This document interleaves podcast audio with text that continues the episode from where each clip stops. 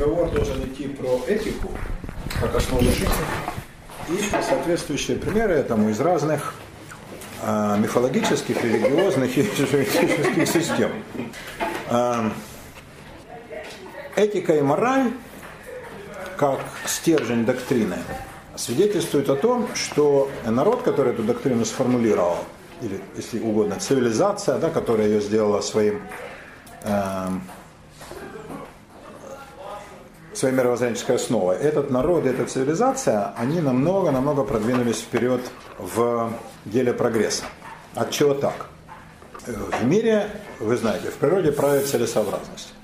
И никаких э, как бы, этических законов нет. Вот в этом плане, как только начинают формулироваться этические постулаты, это означает, что один человек, ну, как правило, бывает один реформатор, потом за ним идет группа, дальше идея овладевает массами, и постепенно становится как бы такой господствующей да, идеей. Э, эта идея движения от природы к культуре.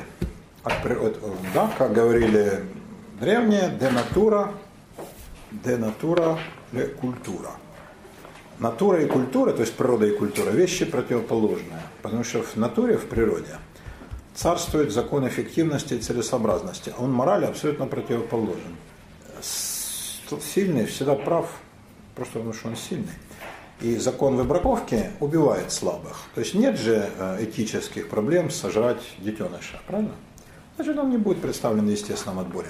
Волк, санитар леса, он живет все слабое, больное. То есть как раз тех, кого человеческое общество хочет защищать, в природе это как раз и уничтожают. Объективно они ни для чего не нужны. Ни слабые дети, ни старики, ни инвалиды – все социально слабое, оно подлежит уничтожению. И те системы, ну последний из них был нацизм, которые проповедуют возвращение к природе, они всегда на этом постулате основываются. Давайте вернемся к эффективности. Зачем нам дебилы? Да, зачем нам сумасшедшие, там, неизлечимо больные, старики и так далее. Да? Стерилизовать там целые бесплодные эти самые расы делать и так далее. А в природе это закон, Природой правит, правит целесообразность. Я вам читал стихотворение Заболоцкого, правда? Про Ладейника. А вот там это очень хорошо и очень емко показано Николая Алексеевича Заболоцкого, великого поэта, о том, что такое природа и почему нельзя идти к ней назад, как призывал Руссо, там Шатабриан и вообще все эти люди, которые в конце 18 века призывали, значит, от цивилизации якобы коррумпированной, буржуазной, мерзкой, гнусной уйти, встать на четвереньки и пойти назад в лес, как писал Вольтер про Руссо это путь в тупик. Путь не назад, а путь вперед. То есть от природы мы ушли бесконечно далеко, как только стали защищать социально слабых. И кого же призывают защищать? С библейских времен, одних и тех же. Старик, сирота, вдова. Ну, правда, в эту категорию не входит а, инвалид или, например, дебил. Инвалиды интеллектуальные и телесные, это от того, что они просто не выживали. В ту пору они просто умирали и все.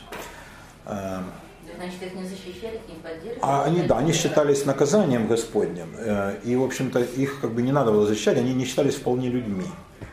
Поэтому они как бы сами помирали. Э, даже в относительно таком э, милосердном библейском обществе древнего Израиля, в древней Спарте вообще слабые детишек просто со скалы, в Израиле было чуть помягче, но и там, да, там вот инвалид, или сумасшедший, или даун не считался человеком. Поэтому на него человеческие правила милосердия не распространялись. Ну, вот он помер их лес.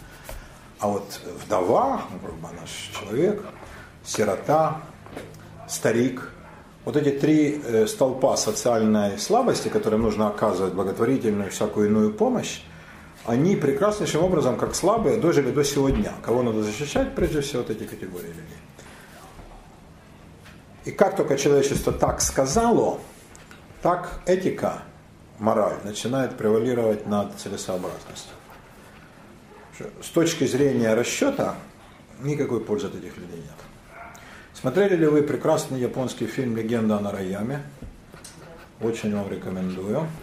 Старуха просит своего сына отнести ее на гору, куда относят стариков, и они умирают, потому что она ну, уже пережила свое время. А у нее еще все зубы. А критерий от деда-прадеда, когда зубы выпадают, у нее все зубы целые. И сын не хочет. И он любит мать. Но она все время его к этому понуждает, потому что она лишний род. Жуткий фильм.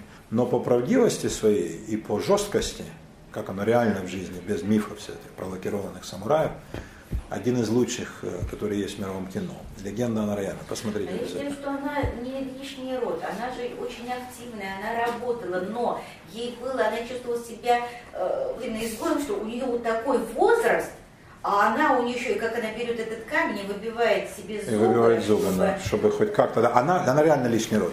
И кроме того, э, значит, э, там какие-то определенные условия, пока есть мать, там нельзя там, жениться, детей заводить, как-то так. Еще и с этим что-то связано. И э, посмотрите при случае. Очень как такой... Другой, как она уговаривала сына, а другой старик, насколько он сопротивлялся. Цеплялся за жизнь, цеплялся. да. Разные люди, разные типы на материале средневековой японской деревни. Одно из... Ну, он жесткий, но это не, как бы не, не наша Раша. Э, это, конечно, покруче. С этим, э, как это, тут, Мартиросян. Но это за грехи наши, что же вы хотите. Это армянин, позорит древнюю нацию. Да, Азербайджан, получается, прав. Вот. Вот так-то дело обстояло. Э, есть легенда, которой многие верят, что вот у Чукчи и вообще у северных народов якобы был обычай, что старик уходит в тундру. Это миф. То есть мой знакомый Чукча о нем рассказывал, да, говорил, что это ерунда, такого не было. То есть мог уйти добровольно э, и умереть в тундре только шаман. Это была привилегия. Он одевался во все лучшее, шаманское, и брал свои шаманские атрибуты, выдавали ему или, э, ну, позже уже водку, а раньше когда-то там мухомор, который он жевал и замерзал. Замерзание самая приятная смерть. И он, значит, в этих галлюцинациях, не чувствуя никакого, никакой тоски от приближения смертного часа, он так вот и уходил. Но простой человек не мог. Если бы простой человек ушел бы из семьи, был бы колоссальный для семьи позор. Поэтому не верьте этим легендам, их нигде не было. В легенде на Раяме сын уносит мать, он ее не выгоняет, он ее сам несет на эту гору. Там и кланяется, ритуал определенный. Там она как бы приходит значит, в обитель предков. Да? Вот так это обставлялось. Но тоже от лишних ртов. Ну да, мы же все же как бы в мифах жили, да, а тут как бы показано, ну это как после мультиков, да, про добрых барсучков и чудесных белочек, вдруг смотришь канал Discovery, как они жрут там друг друга. Да, чудные, чудные вещи. Э, ну вот видите, природа вещь жесткая. Мы к этой жесткости не привыкли. Для того, чтобы э, компенсировать жесткость, люди э, выработали целый ряд смягчающих механизмов. Например, государство. Назначение государства первоначальное – это не красть у людей, а людей защищать. Люди за это платят, когда-то натурой, они выходили работать, оброк такой, да, ремонтировали дороги, мосты, служили в армии, в ополчении, потом налоги. Но назначение какое? Компенсировать да, э, малоимущим слоям. То есть не давать людям помереть. И не давать жестокости людям проявляться. Э, кому-то надевать там железное ермо закона на шею, а кого-то смягчать милосердием, уговорами, создавать структуры, давать деньги на то, чтобы как-то социально слабым э, была возможность хоть, ну, хоть как-то просуществовать. Пусть не в роскоши, но, во всяком случае, без скотства. Ну, как это реализуется, вы видите. Э, вот интересно в этом плане было государство Советский Союз при декларации, что нам для, все для человека. И реально для людей многое делалось, но только для здоровых. Стоило заболеть, все. Вот жесточайшая выбраковка была Советский Союз. Про инвалидов вообще никто не упоминал. Вот попробуй кто-нибудь в Советском Союзе сказать про инвалидов э, хоть что-нибудь. Про то, что вот как они живут, какие у них условия, там интернаты и все прочее, никто не знал. То есть их не существовало. Общество не обращало на них внимания. О том, чтобы там сделать пандусы в подземных переходах, ну как-то обратить внимание. Какие-то подъезды, автобусы, которые садятся, как везде на Западе, да, это даже никому в голову не приходило. До сих пор не. До сих пор, хотя там полно федеральных программ. То есть как-то вот страна ориентирована только на человека, который может ей чем-то послужить. В этом смысле был ближе к природе мы ближе к нацизму. Ближе к нацизму. То есть коммунизм и нацизм это одно и то же. И Россия царская не была такой, а были фонды частные. Марфа-Мариинская обитель тут недалеко. И жертвовали вельможи, жертвовали великие князья, княгини, это считалось обязательным. А, жертвовали богачи, Морозовы, Мамонтовы, Третьяковы. Это было обязательно. Ну и кроме того, конечно, в крестьянской среде с большими семьями никто бы, конечно, дедушку не выгнал, каким бы дедушка ни был. И ребенка никто бы не подкинул. Это следствие городской жизни. И вот городской-то жизни, к сожалению, да, наша страна оказалась неподготовленной. Идеология оказалась э, только для людей, которые могут что-то стране дать. Чем больше ты даешь, тем они тебе какие-то крохи там э, со своего стола скидывают. Вы читали, э, как наградили Гагарина за полет? Это прелесть. Дать трехкомнатную, нет, четырехкомнатную квартиру и премировать два костюма светлый и темный, плащ, четыре пары белья шелкового, одну пару белья сатинового. А, блин, класс, да? А, ну и плюс обувь, то есть... Ну, Волгу, да. Но Волгу-то ладно, как бы, но белье, это как-то, да? А, и теперь дают ей мыло, потому что ветеран. Вот такие дела. То есть это, через этот э, да, пример э, настолько все рельефно и хорошо видно. Вот такая вещь. Э, значит, этика и мораль, она проявляется в отношении к слабым более всего. Может ли человек пнуть инвалида, там, плюнуть в ее сторону, насмеяться, да, вот как бы в этом виден человек весь. В Библии, в первом тексте человечества прямо сказано, что ты обязан вести себя с инвалидами по-человечески. Перед слепым не клади притыкания, это прямой запрет. И не злословь глухого. То есть ты можешь улыбаться и говорить, ну что, козел, как дела, падла? Да? Любимый прием. А, а вот нельзя. Значит, надо относиться к увечью с, ну, с некоторым уважением. И плюс определенное правило благотворительности. Как это в Библии выражено? В Библии это через правило «пьет». Вам известно слово «пейсы»? Ну, представителям общины, естественно. А как остальным? Что такое пейса? Объясните мне. Светулечка, скажи мне, дорогая. Где? Где? Не бойся сказать где. На висках. Точно. Точно. Да, но волосы же бывают самых невероятных. В Африке. На ушах у многих кустами растут. Да, значит, э, пейсы – это идышийское произношение, а на иврите пейот. Пейот – это края поля. И вот если вчитаться в заповеди о благотворительности, там сказано... Тогда не, не оставляй. Да, да, вот галочка, как знаток текста, да, она вот не даст соврать. Э, края поля нельзя э, сжать серпом,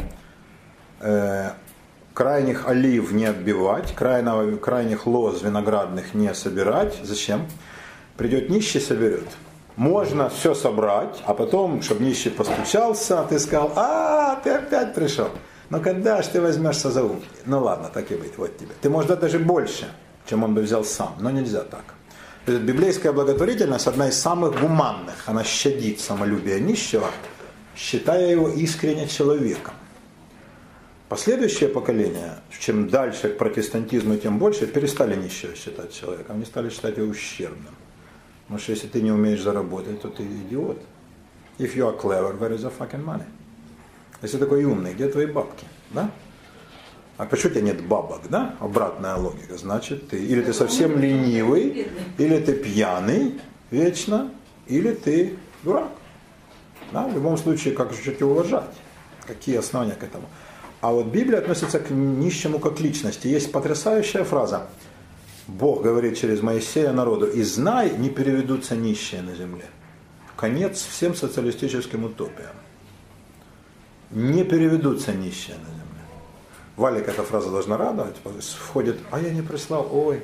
Валик прислал новый комментарий на главу Трума про строительство Ковчега Завета с Кинии. Очень интересно. Я пришлю галочки, она разошлет вам. Вы читали, что Валик прописал про главу Балак, да? Ну, по почитайте, мне кажется, очень интересно. А, и вот такой вот настоящий глубокий анализ. А что вы не читаете это? Блин, для кого мы стараемся? я бы сказал, не литературоведческий, а культурологический. То есть там меньше текстологии, да, которая в литературе не обязательно, а вот там именно культурные понятия анализируют, культурно-теологические. Но в теологию Валик не уходит, как он есть человек банковский, конкретный, а культурологически он вот исследует и очень интересно и глубоко. Это показалось мне очень любопытным. Я вас всех поощряю к этому занятию, не бойтесь. Светуля писала когда-то замечательные рассказы, кстати. Э, Танюшка стихи, но нету ее. Ирина писала прикольная, но очень интересная. Как-то у нас была традиция, куда все делать? Давайте-ка писать. А, и вот Валентин, он как-то вот очень в таком серьезном жанре исследования. Так вот, а, как знатоки текста, они не дадут соврать, что есть такая фраза. Не переведутся нищие на земле. Раз они не переведутся, ты должен как-то свое поведение выстраивать так, чтобы ну, с нищим хотя бы с минимальным уважением говорить. Вот заповедь приет, она об этом. Не дожинай до конца, не срами нищего. Когда он придет к тебе к дому, то ты по неволе ты выйдешь веселый, пузатый, оторвавшись от застоя. Ну что, дорогой, опять голодный? Ну ладно, тобой. Ну вот тебе кувшин вина, там что каравай хлеба. И больше дашь, чем он бы взял. Но позор и унижение, и сам факт, что он стучится, э, это заповедь, была главной в иудейской системе благотворительности. И когда евреи были рассеяны уже после восстания Баркохбы и разрушения второго храма Адрианом в 135 году, то народ, когда вот задумывался, за что, вот что такое коллективно сделал народ ужасного, что такое чудовищное наказание, всех постигло.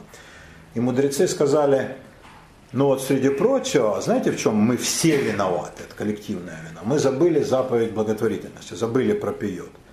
Ну, то есть, может, и давали деньги, но срамили нищего. А иной раз не давали.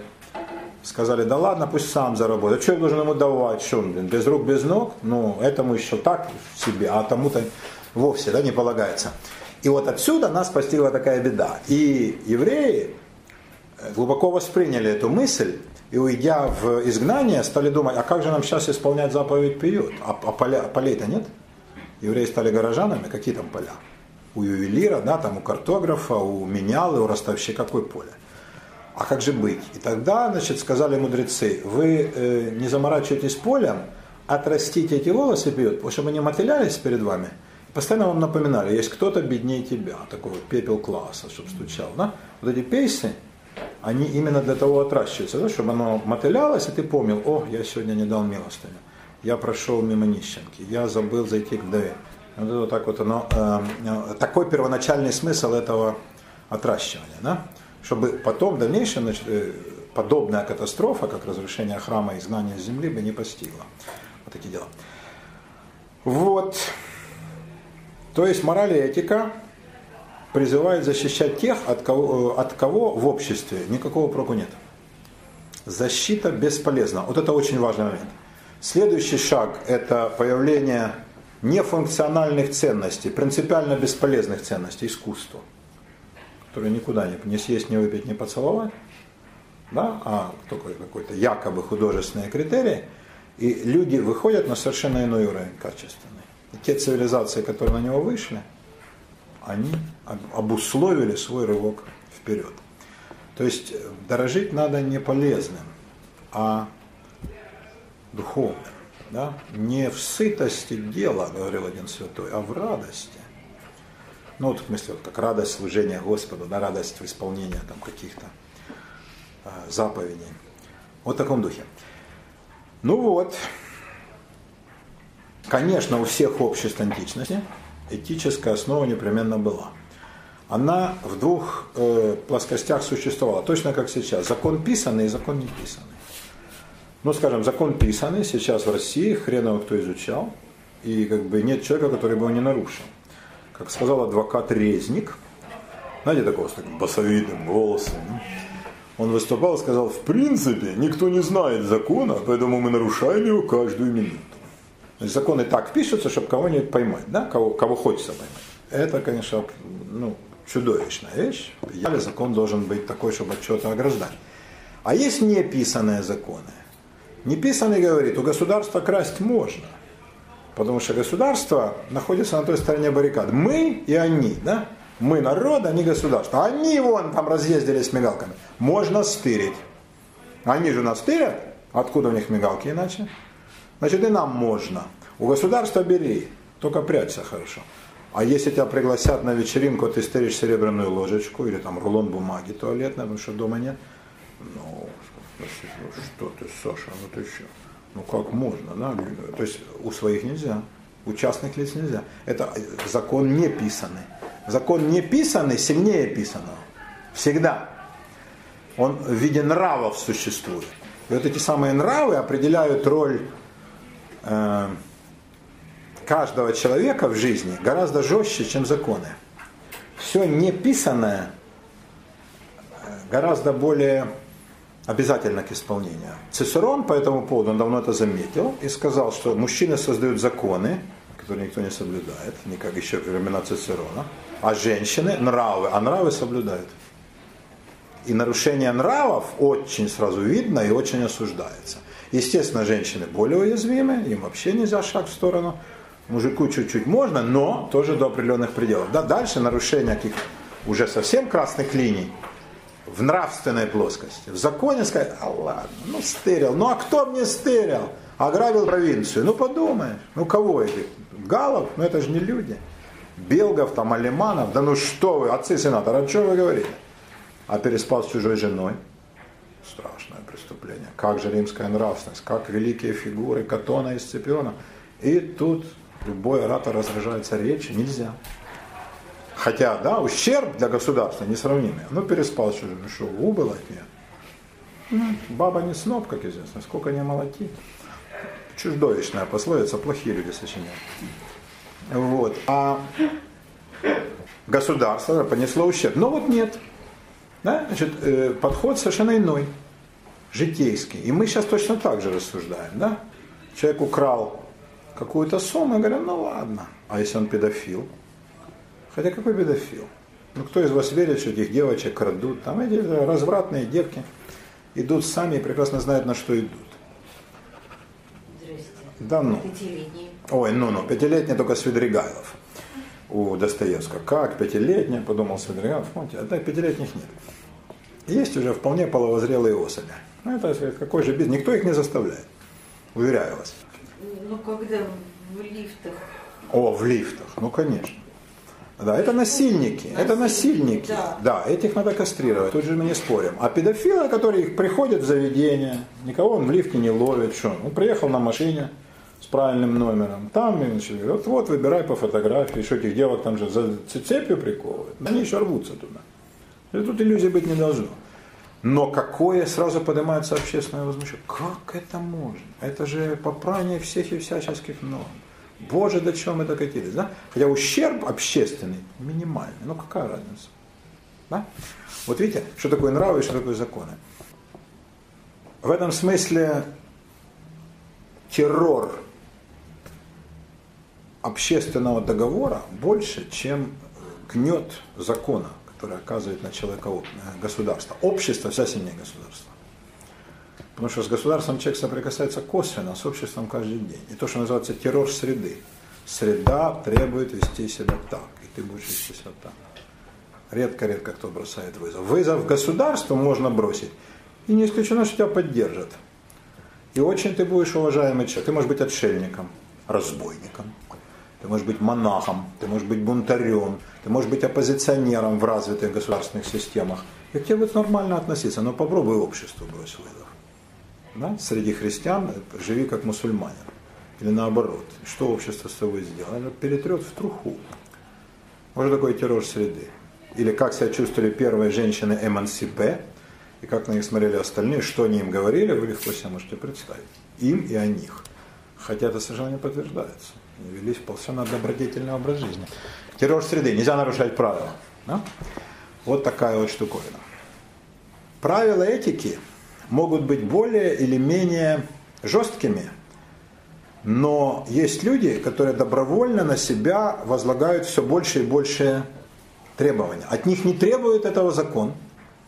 Государство говорит, плати налог, там, ну, допустим, служи в армии, будь лояльным, ну и нормально. Да, что в античности государство могло требовать? Ну, выйди, когда прославляют Цезаря, скажи. Ну, там, поцелуй изображение. Ну и все. Выходит Цезарь едет с триумфом, упади на колени, прокричи, все. А сиди, живи себе частной жизнью. Ничего особенного государство не требовало от человека. Как, кстати, и сейчас. Не мешать, никто не тронет. Да? Э, друг, советское государство было другим. Но мы не берем же крайнее, да? так сказать, проявление. Но были люди, которые говорят, нам наплевать на государственный закон, мы вообще не считаем его чем-то значимым. общественные законы, все лицемерные, все ханжи и лицемеры вокруг, все врут. Все говорят не прелюбодействие, а смотрят на женщину и все хотят, все вожделеют ее. Да? Говорят, не укради, а сами только и смотрят, где тырить. Э, говорят там то, а ведут себя по-другому. Не лжесвидетельство, а сами сплетничают. Это что такое? Да? Ну и вот и так далее. И эти люди на себя добровольно принимают дополнительные и очень, наверное, суровые и тяжелые обязательства. Э, чисто моральные, которые берутся э, соблюдать из обязательств перед самими собой, перед своей общиной, немногочисленной, как правило, и перед некой высшей силой, которую они могут называть боги, если это в античном обществе, или один единый бог, или даже вообще не перед кем, а только вот так вот перед э, человеческой природой. И тут любопытное возникают явления. В Греции возникло движение стоиков, э, которые первые из людей стали добровольно возлагать на себя громадные и тяжело исполнимые обязательства. Не так шло дело э, у евреев. У евреев все было предписано Библией, и человек возлагал на себя иго заповеди. То есть он мог сказать, я этой заповеди не понимаю, но куда ты денешься? Надо соблюдать и все. У него никто не спрашивал. Иудаизм в этом смысле такая э, предикативная религия. Она тебе предписывает, ну, нужно, тебя никто не спрашивает, как ты думаешь, по этому обязан соблюдать. Стоицизм нет, это сознательный выбор. Который, но это и не религия, с другой стороны. А человек начинает говорить, я веду себя не так, как все я стоик. Стоя по-гречески это стояк. Это столб, опорный столб, на котором держатся несущие конструкции, например, в доме или в храме. То есть что такое стоик? Это люди, на которых стоит мир. Вот это интересная мысль.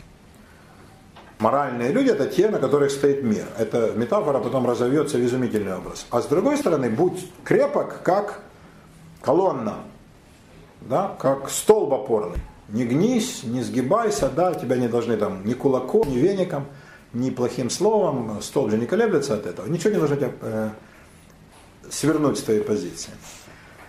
И стойки провозглашали целый набор жестких моральных ограничений. Например, не просто нельзя чужую женщину, вообще нельзя женщину. Стойки э, добровольно принимали на себя безбрачие. Не потому, как монахи потом, что женщина это э, сосуд греха и так далее, а вот просто так – вот нам хочется, но мы нет. Они собирались в кружок и давайте выяснять, вот как бы нам... Нет. Э, были учителя, которые формулировали доктрину, ходили с этой доктриной, это все ж пассионарные люди. И он ходит и говорит, вот проповедую, обращаюсь к вам, сыновья славного города Эфеса. Вы живете как свиньи, вы скоты, вся ваша жизнь это нажраться вина, вот этого хлеба жуткого ячменного со свиной требухой, и потом залезть на девку. Вот это вот весь ваш интерес. А посмотреть на небо, э, увидеть, к чему вас призывает э, природа и бессмертные боги, это, это очень далеки. Вы животное. А кто из вас не животное, идемте за мной, я вам покажу. И шли некоторые. Ну, когда-то могли и камнями, это же дело житейское. Но он к этому привыкал. Э, и те, кто шли, вот им он излагал, этот учитель, свою доктрину, которая сводилась в основном к чему? Чем больше ты себя запрещаешь, тем лучше. То есть стоицизм, по большому счету, сводится к чему? Никакие соблазны мира не должны тебя поколебать. Из этого потом выросло монашество. Никакие соблазны мира не должны тебя поколебать. Какие самые первые соблазны? Первейший это, конечно, женщина. Значит, откажись от нее. Второй – это деньги. Значит, тебя не должны интересовать ни богатство, ни бедность, э, идеалом этого был Диоген, о котором э, Диоген был Лаэртский, а был Диоген Синопский. Вот Синопский, который потрясающий был мужик, и о нем много легенд. То, что он жил в бочке якобы, да, никакой бочке он не жил, конечно. А, а это для чего? Он якобы, значит, побился об заклад, что можно жить в любом помещении. Да? Ну, а если дождь? Ну, дождь, значит, я залезу в бочку. Да? Вот. А, этот самый Диоген, он говорил так, Человеку не нужно ничего, кроме того, что ему дала природа.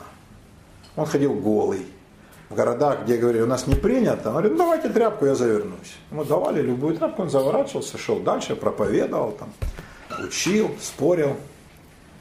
Этот самый Диоген рассказывал, он родился, вообще говоря, в Крыму. Это была дальняя периферия, ну как, скажем, Дальний Восток по отношению к Востоку Ближнему. Да? А, или как в Америке Аризона, или как в России там Чукотка, да? ну то есть очень далеко. В месте, где кончается география, наступает попа мира, там уже ничего нет. Что такое Крым был тогда для греков? Да? Пересечь этот Фсинский понт, черное, дикое, бурное море. И пошел он к оракулу. Оракулы, как вы знаете, говорили весьма туманно, и можно было многообразно трактовать их высказывания. И оракул сказал ему, перечеканивай монету. Это можно тоже двояко понимать. Первое, как говорили его недоброжелатели, что он стал, э, занялся выпуском фальшивой монеты серебряной, на чем немало преуспел, пока его не взяли за правильное место, потому что фальшивомонетчики их нигде не любят. Это прямой подрыв государственной монополии. А другие, э, наоборот, обожатели Диогена, говорили ничего подобного. Никакими деньгами он вообще сроду не интересовался. Перечеканивая монету означало пересмотри господствующие ценности. И для тебя, и для всего общества. Он пересмотрел для себя, понял, что люди живут зря, ну как животные. Да?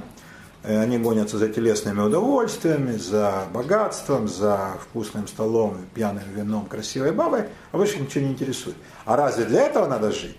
А для чего? Вот надо понять. А вот надо понять. Вот в странствиях пойми себя, пойми, так сказать, свои пределы. Кстати, ему принадлежит фраза «Ты никогда не поймешь границ своих возможностей, пока их не переступишь». Это прекрасно. И он приехал в Грецию со своей э, философией такой странноватой э, и познакомился со стоиками, потом с ними разругался. Он был человек исключительно конфликтный и скандальный. Его в миролюбии никто, слава богу, не упрекал. Он ругался со всеми. И говорил, что же вы проповедуете одно, а делаете другое. Э, вы как трубы, говорил он. Значит, труба трубит, всех собирает на бой, а потом, значит, ее трусливо прячут в чехол, и во время битвы она не участвует. Вот вы таковы. Вы призываете к смирению, к плотскому воздержанию, а живете это как? Собираете бабки с учеников. Разве учитель так может себя вести? Все, он славился полным бескорыстием и отказом от всех благ. И вот он, вы слышали все эти рассказы о Диогене? Или нет? Не все. Почки, наверное, мало да? Я слышал, что, по крайней мере, как версия, что ему принадлежит фраза «бей, но выучи». Нет, это э, якобы сказал Сокра... э, Платон Сократу. Mm-hmm. Да, высеки на выучи. Принес лозину, сказал, высеки на выучи. Но тоже, наверное, миф. Э, но нам что интересно? Диоген ему преподнесли подарок какой-то, золотую статуэтку. Ну, таких награждали, такими награждали, там, например, победителей театральных фестивалей. Там очень было почетно. Олимпийских чемпионов, людей, которые прославили город. И это, ну, в принципе, это был почетный подарок. Он такой себе перельман, да? А мне не надо этих ваших статуэток. Это вообще беспо... Что я ее делать? Да? Орехи колоть? У меня зубов нет. Нет, заберите. А, золото вообще труха, самое бесполезное, что вы могли мне подарить, это вот этот вот хлам, которому вы поклоняетесь. Это мусор, произнес речь, что вы, э, вы э, идолопоклонники мусора. Добро бы вы молились железу, да, железом спахать поле, убить врага, высечь статую резцом. А тут, ну, совершенно такое золото. Ну, какой от него прок? Э, вот такой, значит, э, произнесен им спич. И потом сказал, человеку вообще ничего не нужно. Вот и выбросил в знак доказательства этого свою деревянную чашку, которую таскал с собой, говорит, это мне не надо. Встал на колени и на четвереньках напился, как животное из ручья, сказал, вот сколько там лет таскал с собой ненужную тяжесть, мне ничего не нужно. Я сплю под кустом, ну, он был закаленный парень. Ну, может быть, в таком климате, как Россия, пришлось бы ему в телогрейке. А в Греции зима же не такая страшная. И он как-то там эти дожди холодные пережидал где-то. Э, но, в принципе, не, не просился никому под кров.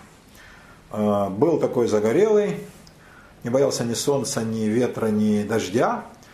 Э, и никакому жилью не льнул. Ну, разумеется, не было у него никаких, никаких подруг, никакой жены. Славился он тем, что как-то на центральной площади одного из городов – собрал вокруг себя толпу со словами «Диоген преподаст вам лучшие из своих уроков». Там народ пришел, поскольку о Диогене шла молва, что это такой оригинальный, парадоксальный философ, такой Жак Деррида. Вот Фуко такой. Стишочек расскажу. Я как-то был на лекции Фуко. От сцены я сидел недалеко. Смотрел на нагловатого уродца и недоумевал, откуда что берется. Великолепно. Да, это про всех идолов всех времен. Ну, значит, народ прибежал на Фуко, на Диогена, а он скинул с себя остатки на бедренной повязке, предался любимому солдатскому занятию, со словами «Почему бессмертные боги не сделали так, чтобы голод можно было удовлетворить простым поглаживанием живота?» Силен был в проповеди парень, да? И урок наглядный, как всякий философ, он делом подтвердил готовность следовать за своими догмами. Да? Большинство философов на чем прокалываются? Они проповедуют, но осуществить им слабо. А этот, пожалуйста. Такого был Диоген. А, и он порвав со всеми стоиками, со всеми школами стоическими, которые были, сказал, что он организует свою. Но какую? Его, когда он уходил из последней школы, обозвали собакой. Собака по-гречески кинос, отсюда кинология. Это наука не про кино, а про псов. Да. Ну что, мой профессиональный долг сказать вам правду. Вот. И раз его назвали собакой, он сказал, вы думали меня обидеть? А фиг вам. Я собака. Он стал на четвереньки всех облаял, одного еще и укусил. Вот точно как этот современный перформер Кулик. Были, он враг. Вот. Э, и сказал, я теперь буду э, организовывать свою школу киников. Они потом стали циники в латинском произношении. То есть собаки реально, как бы буквально, да? Это означает, на реплики, которые он считал ниже своего достоинства отвечать, он просто лаял. Вот он так, так строил полемику, да? То есть его философский дискурс был такой. Да, ему говорят, Диоген, а как ты думаешь по поводу такого, такого, а. Ну что ты скажешь? Да, вообще это сильный, эффективный метод. И ничем ты его не проймешь. Да? Вот собака и все. И живу по собачьи. Но вдруг, да, он, значит, вставал с четверенек на задние лапы и вдруг начинал говорить, причем как связано. И говорил он притчами очень хлесткими и очень такими бьющими в цель афоризмами. Ну, помните сцену на площади, да? почему бессмертные боги? То есть он умел высказаться. А, и вот это привлекало к нему абсолютно бешеное внимание. Он нашел изумительный ход к сердцам людей. Людей надо удивить. Удивить, победить, сказал потом Суворов, а потом у него взял эту фразу Наполеон. Побеждают только те, кто могут удивлять. На любом уровне. Э, на уровне отношений с женщиной. Удивить, тогда, боже мой, все остальное придет потом. Э, побеждает полководец, который удивляет врага, побеждает артист, который что-то такое новое. Что если все ожидаемое, то кому это интересно? Вот удивить самое важное на свете занятие с точки зрения успеха. Он нашел потрясающий ход. Он постоянно чем-то удивлял. Он был абсолютно непредсказуем. Э, и он жил в соответствии с эм, своей же собственной проповедью.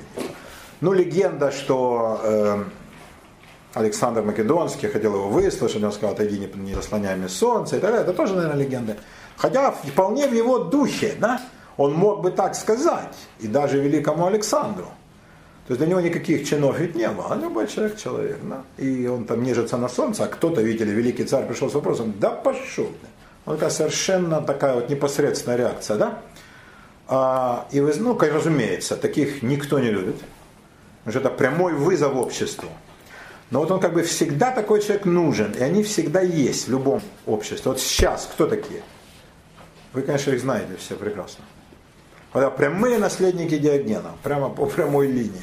Это, конечно, питерская группа «Война», которая зубной пастой нарисовали 60-метровый хрен на мосту, да, который поднимается на Литейном, говоря КГБ.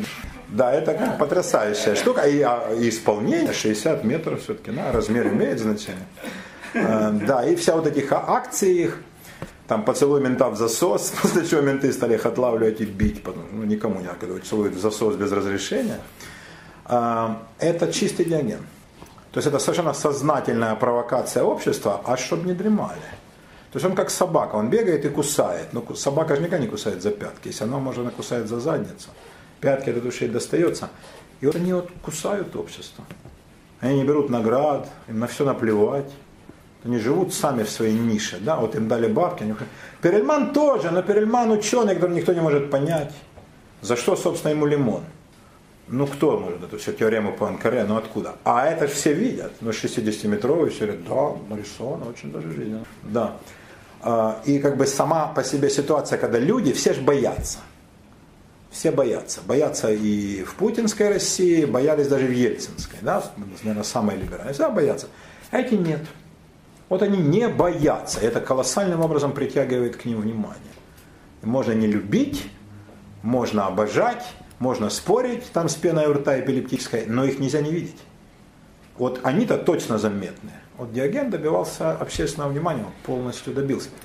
Прошло, боже ты мой, сколько лет, больше двух тысяч. Это надо офигеть, кого мы помним из тех времен. И он один из них. А ни одной строчки не написал. Я принципиально не оставил письменного наследия. А мы помним его, почти все, что он сказал. А вы говорите, вот такие ребята были эти самые киники-циники. Ну, конечно, его ученики были слабее его, как всегда бывает. Смотрите, какой был Будда, какие ученики, какой был Иисус, какие ученики и так далее. Да, это как бы естественный процесс профанации. Э, совершенно неизбежный, конечно. Э, так и здесь. И циники, они, э, ну, они как бы выродились в отношения, которые первоначально Диоген не задумывал. Слово цинизм сейчас, которое уже существует несколько сот лет во всех словарях, цинизм это холодное, равнодушное, жестокое да, и принципиально, без, принципиально беспринципное отношение ко всем житейским ценностям. Да? Э, вот такой цинизм сейчас. Да? С циничной ухмылкой он сказал – Ах, так ребеночек еще и хромает, ну так мы тем более быстрее его догоним. Да? Так сказал, значит, какой-нибудь Саша педофил и так далее. А, а первоначальный цинизм не имел этого в виду. То есть он не имел в виду отношения э, аморального к каким-то поступкам. Он выводил себя за, но это не было, вернее, я скажу так – Нынешний цинизм это антиморальное явление, а цинизм э, или там кинизм, да, э, Диогена это было сверхморальное явление. Он был как бы над добром и злом. Но он специально ничего циничного, конечно, не делал. Да? Не варил там э, сало из человеческого жира, да? не делал чаши из черепов, э, не насмехался над слепыми, не издевался над слабыми. Вот что такое цинизм настоящий. Да? Цинизм это когда э, ты смотришь в глаза человека, который слабее тебя заведомо и говоришь, ну а сейчас. И наслаждаешься вот этой вот самой властью. Какая бы она ни была, физическая, государственная, да, законная. Э, Диоген так не поступал. И жестоко бы облаял и искусал бы того, кто так бы поступил при нем. То есть он-то как раз был сторожевым механизмом от аморального поведения. Он просто призывал все время пересматривать моральные принципы с одной единственной целью, чтобы люди жили так, как проповедуют. Вот. Видите, какая произошла метаморфоза? Еще большая произошла с другим великим э, стоиком, Эпикуром. Вы про Эпикура слыхали, конечно, да? Но это настольная книга каждого светского человека. И тем более, что книг-то он не писал. Э, но что такое эпикуреец, да? Сейчас. Эпикуреец, человек, который может хорошо пожить, такой бонвиван, да, припузя, такой фальстав шекспировский, да, у него бутылка вина, тут пару девок, да, здесь он, значит, вилкой там в жаркое, вареники сами сыплются ему в рот, вот такой, он не выходит из-за стола. Вот такой, значит, э, эпикуреец, да, который любит, и любит и умеет хорошо пожить. Ну, французское слово bon vivant самое, так сказать, эм, подходящее по этому случаю. Тот, кто хорошо живет. Бон Виван хорошо живущий. Да? А это же совсем, совсем не коррелирует с Эпикуром. Бедный Эпикур. Какие девки. Я сейчас вам расскажу историю болезни, вы заплачете. Даже вы с вашими каменными сердцами. Да, Василий, да? Уверяю. Но девушки вообще будут рыдать на взрыв, но даже вы. Да. А, Эпикур тяжело болел. Судя по симптомам, у него был э, неспецифический колит. Это означало, что еда, которую он поглощал, если это не определенные там виды, ну практически 80% из того, что он ел, он, как бы сказать помягче, исторгал. Двумя путями, да? Двумя традиционными путями. Ну, можно себе представить, какая у него была жизнь. Он не мог пить вина, потому что оно тут же возвращалось. Он не мог есть мясо, никогда не ел. Но я думаю, даже не потому, что он сознательно выбрал вегетарианство как диаген, а не принимала душа. Да. Он был, да, он суровейшую диету соблюдал, но не потому, что он выбрал, а так он был болен. Но он не выдавал нужду за добродетель. Он говорил, вот так сложилось, но я это принимаю. Вот я, он не озлобился, а нес свой крест. Ел он э, практически только вареные овощи, это единственное, что ему можно было, и бобы. Тогда не знали риса, на рисе он процвел бы. Но так вот он, э, да, э, вот это то, что вот ему давали, он э, и ел, пил воду. Для него казалось роскошью, вот он, значит, от него осталось очень мало письменных свидетельств, одно он, значит, пишет какому-то своему другу, благодетелю, помещику. Пришли мне сыра горшечного, чтобы я, наконец, пороскошествовал и запировал. Знаете, какой горшечный сыр?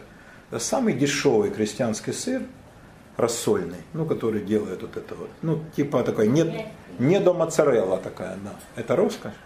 Между сыром и Ну такое, да, это любой крестьянин ест, ну любой, у которого есть корова, да, это не то, что там сыр надо выдерживать, да, хитрые процедуры, какой-то там сычужный, желтый, там с плесенью, который стоит бешеный, это самое дешевое, то есть у любого крестьянина, да. Вот это ему кажется верхом роскоши. Он хочет задать себе пир и захавать целый горшок такого сыра. Я думаю, ему на неделю бы хватило. При такой ситуации женщины, естественно, человека не беспокоят в двух планах. Не они его, не он их. Ну, как бы, по причине полной бесполезности. Э, как э, учеников философии он их не рассматривал, а в остальном они как бы, а, а это мы знаем, да, да, мы лучше пойдем. И как-то шли мимо. Ну, женщина очень хорошо умеет фильтровать. Всегда во все времена и греческие женщины были ничуть не хуже наших в этом плане. Э, у него были последователи мужики, от которых он не требовал такого же страшного воздержания, которому сам предавался. Вот он был мягок. У него не было ригоризма Диогена. Вся вести себя так нет, как хочешь. И свой, э, свою школу он назвал словом сад. Сад Эпикура. Поскольку сад всегда ассоциировался с раем, с наслаждениями, то отсюда вот этот первый шаг в мысль э, о том, что эпикурейство это э, апология и проповедь наслаждений и всякого такого э, удовольствия, да, в райском саду. Сад это просто сад.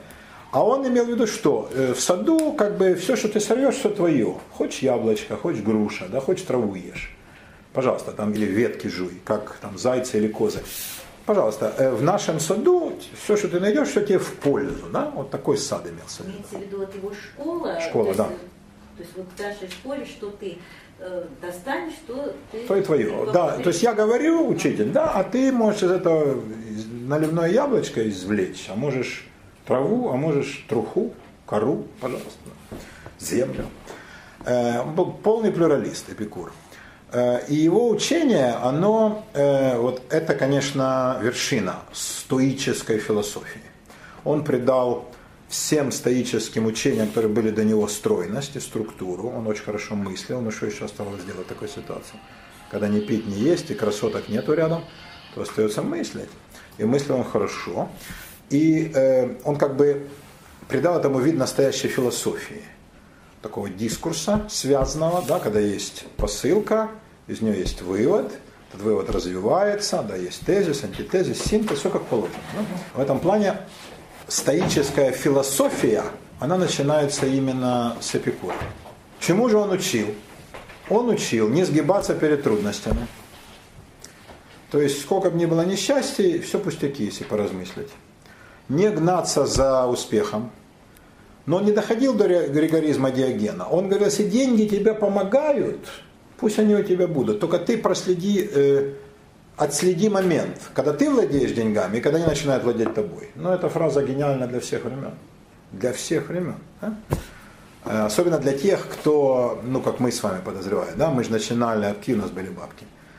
Э, добро бы мы родились в семье миллиардера или там э, князя Гогенцоллерна. А так, люди, которые зарабатывают сами, у них колоссальный соблазн. Да? Зарабатывают, наконец, все больше и больше, в конце концов, деньги их порабощают.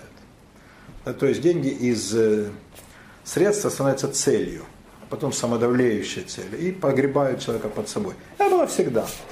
И он их против этого предостерегал. Точно так же против наслаждений. Ты любишь женщин, ну женись.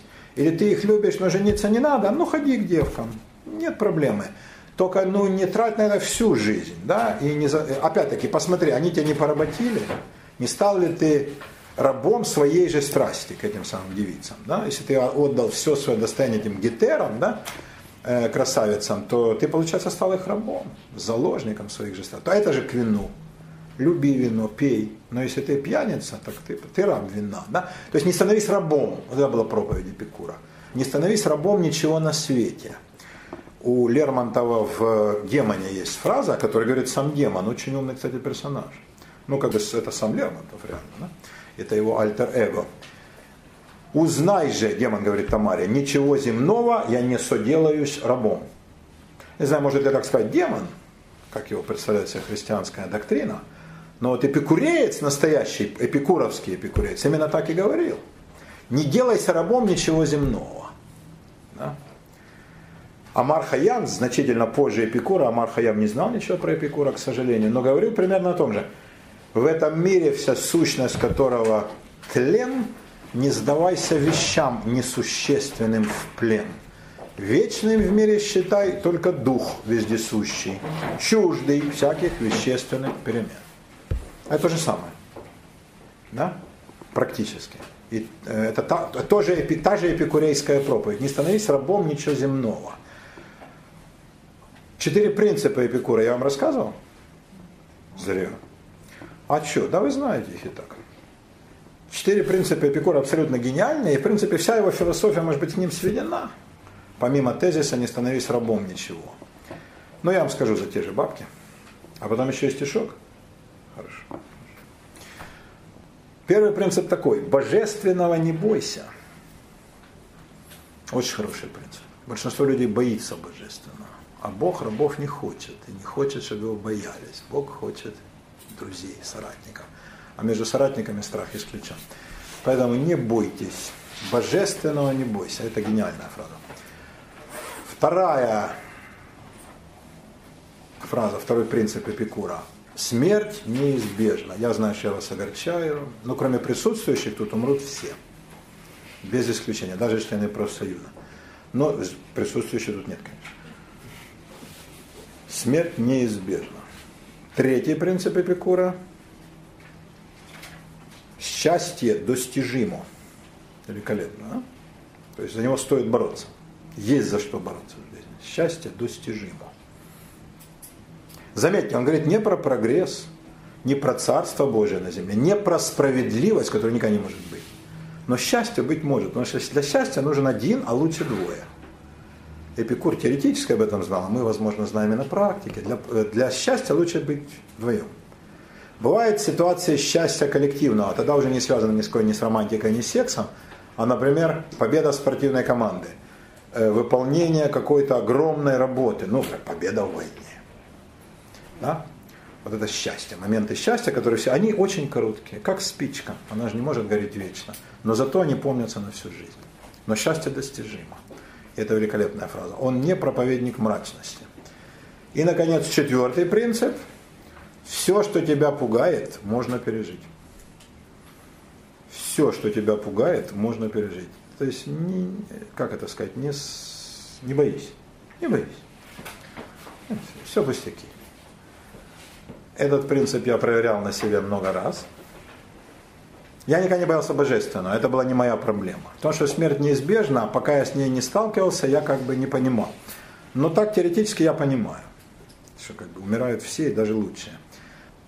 Про счастье, ну, я был такой идеалистический, романтический юноша, сейчас мало что осталось от этого, но э, я верил в это. А вот то, что все что пугает, можно пережить, я как бы очень переживал по поводу разных. Переживал, в смысле, вот на правду, да.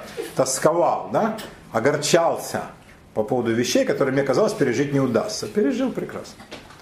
И забыл давно о тех неприятностях, которые казались мне страшными, непреодолимыми, чудовищными. Как после этого можно жить? Только повеситься на колготках жив? Ничего страшного. И вам я то же самое говорю. От имени Эпикура, пославшего меня, все, что вас пугает, можно пережить. Уверяю вас. Вот такие дела.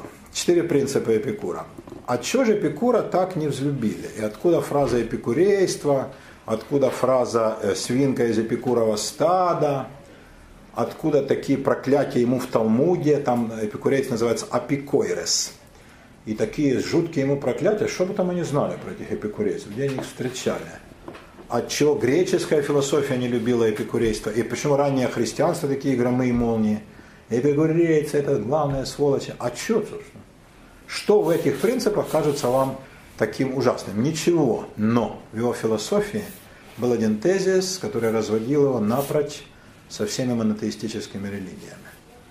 Со всеми. Он не признавал бессмертия души и воскресения. Он считал, что мы умираем на совсем. Вот померли и все. Для религии это невозможно, потому что тогда вышибается главный тезис, и вся конструкция рушится. То есть он бил как бы в нижнюю, да, в нижнюю табуретку, падало все остальное. Э, он не признавал бессмертия души.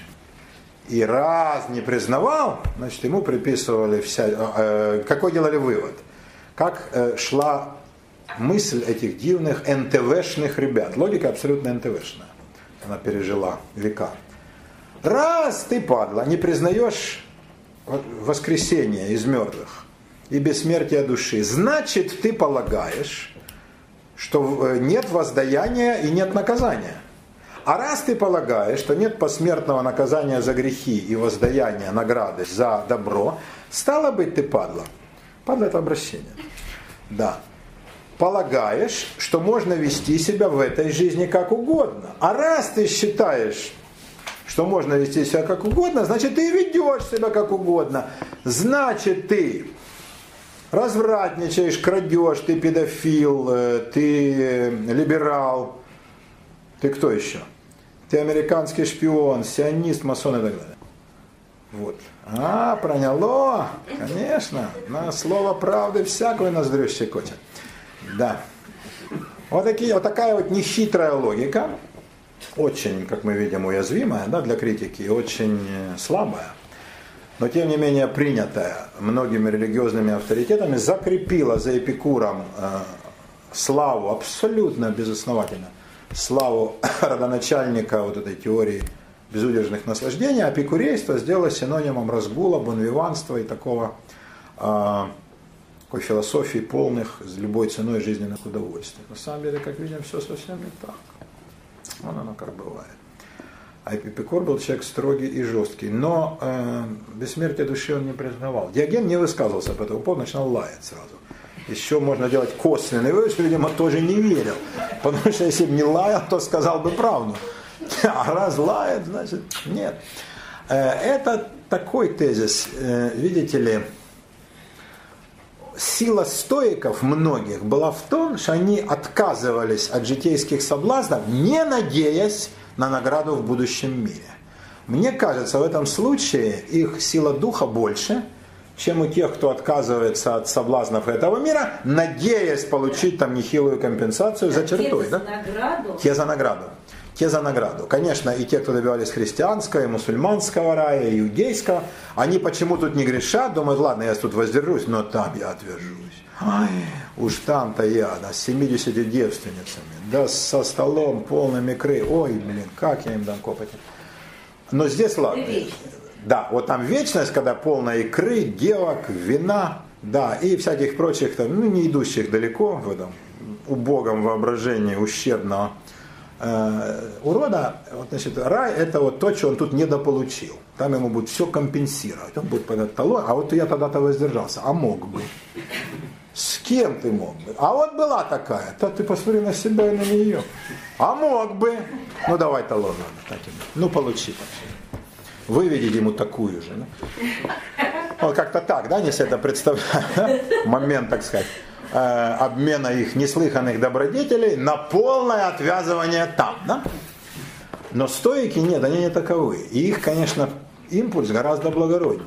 Я воздерживаюсь, потому что я человек. Я не хочу вести себя по-скотски. Я не верю ни во, не верю ни во что, что меня там ждет, что я там доберу свое. Это ерунда. Это пусть верят слабые и глупые. Нет я так и умру вот в воздержанном состоянии. Не съем ваше мясо, не выпью вашего вина, не поцелую ваших красоток. Мне не нужно, я сам это выбрал. Я не надеюсь ни на что. Я веду себя так, потому что я человек. Это, согласитесь, гораздо больше поднимает человека в собственных глазах, верно? Что, Галочка? Для Эпикура. Я человек, поэтому я буду бегать и в свиринках, и вообще... Это Диоген. Ну, Диоген. Я собака. А, нет, он как бы, ну, он же то условная собака. Я собака. Нет, я почему собака? Я, я почему собака? Потому что вы люди, ведете себя как скоты, а считаете себя людьми, да еще и как чванитесь. А считаете, что собака животное честное и искреннее, и, кстати, очень верное. Да, в отличие от вас, козлов, предателей, которые предают благодетелей своих. Кто предал на поле боя, когда Афина дралась со Спартой? И вы будете говорить про собак? Да вы не достойны ни одного из собак. Так вот я вам напомню, что собака лучше человека. Вот у него такая функция, да? полностью отрицание все, э, ну, что там в Древней Греции тут в цивилизационном плане наработала, вплоть до одежды. Да. И это, и это я человек. Я человек, да. Ну, знаете, это всегда маргинальное учение. Всякое отрицание, оно же не конструктивно. Вот Это всегда деструкция. Никакого. Это всегда деструкция, но оно тоже необходимо, потому что если все только хвалят, мы никогда так классно не жили, как при тиране Писистрате, он же национальный лидер, любой Писистрат, да, хоть в Белоруссии, хоть тут, это один и тот же Писистрат. Да.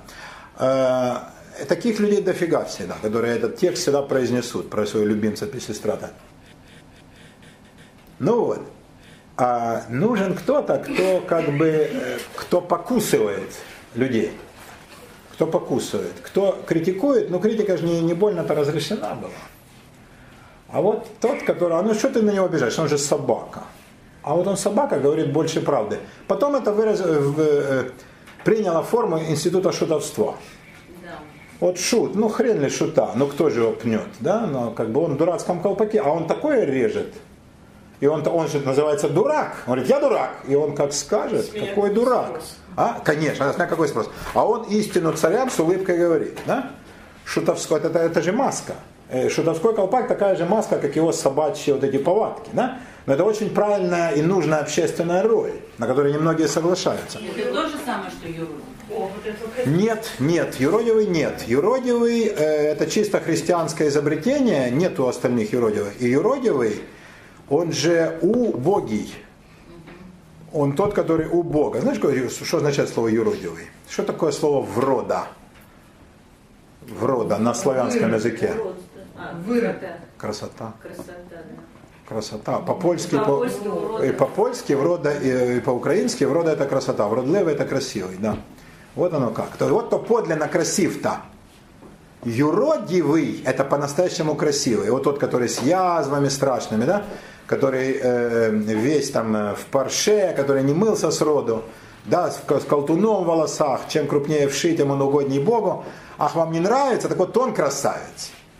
Это посрамление, юродивый это посрамление телесности. Полное посрамление телесности. Вот для чего юродивый-то нужен. У- ну, желательно у каждой церкви, ну, конечно, у каждой не было, но у крупной. Народ идет в церковь, да, все одеты, разодеты девки, разодеты мужики, там кичатся шубами, кокошниками, ну чем там, сапогами. И тут юродивый все. А он-то круче, да? И, а он, получается, круче с точки зрения доктрины, да? Он красавец, а вы уроды. Во всех ваших соболях, парчах и в макияже, да? Вот это, это чисто христианская мысль. Посрамление телесности и э, прославление, ну, как они понимали, духовности, да? Духовность только как посрамление плоти. Она, а у стоиков и киников другое. Здесь другая общественная роль. Она не лучше, не хуже, она просто другая. Но юродство давным-давно померло, шутовство живо до сих пор. Шутовство живо до сих пор, да? Э, Жванецкий, Задорнов, ну Задорнов выродился, к сожалению, но он был талантливый человек. Э, И там какие-то еще есть юмористы, говорят такие вещи. Попробуй бы кто сказать всерьез. Да Убили бы давно нахрен. А эти говорят, что смеются. Это чистые шуты. А такой, ну, карикатурный маленький еврейчик, лысый, толстый, ну что, да? А говорил такое, попробовал бы кто сказать. Это лет на 15 он в каждом концерте выговаривал, да? Но Солженицын бил в набатный колокол, а этот говорил по-шутовски. Ну что, ребята, ну я в шутку. А эффект был куда больше разрушительный. Вот что такое шут настоящий. Шут никогда не умрет. Ни в каком обществе. Особенно в тоталитарном, российское все тоталитарно. Шут всегда востребован. Каком бы он ни был. Шут Балакирев, да, шут такой, шут всякой. э, Кто-то должен истину царям, голую правду. э, голую, но так уметь ее облекать. Да. Чтобы все, а, а царь сказал, ай, ты зараза. А ну и щелкну по лбу. Да, а потом из собственных рук напоит вино. И все остальные будут поджимать хвост, потому что царский любимец. Да? И вот э, это важнейшая социальная роль. В этом плане, конечно, шутовство средневековое – это э, наследники, прямые наследники вот этих киников, циников, собак. Да? А юродство – это чисто христианское явление. В античности у них не было, быть не могло. Да? Гордиться своей, как бы, да? своими язвами и так далее. Вот такая история с Эпикуром, мои дорогие возлюбленные. Жалко Эпикура, жалко. Да. Жалко, учение живет. Оно живет и побеждает, да. более того. Да, учение Эпикура живет и побеждает. Побеждает?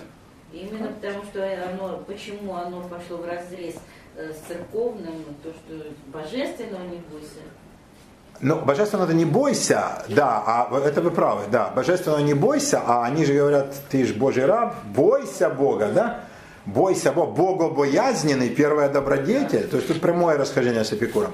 Эпикур выращивал свободных э, людей, которые ничего земного не должны соделаться рабом. Это идеал человечества. А, конечно, все церковные организации не выращивают рабов. Любой принцип идет противоречие с церковными. Счастье достижимо. Но любая церковь говорит, что какое счастье. Нет, Здесь оно они, ну нет, они не возражают против счастья. Тут у них нет такого резкого противоречия.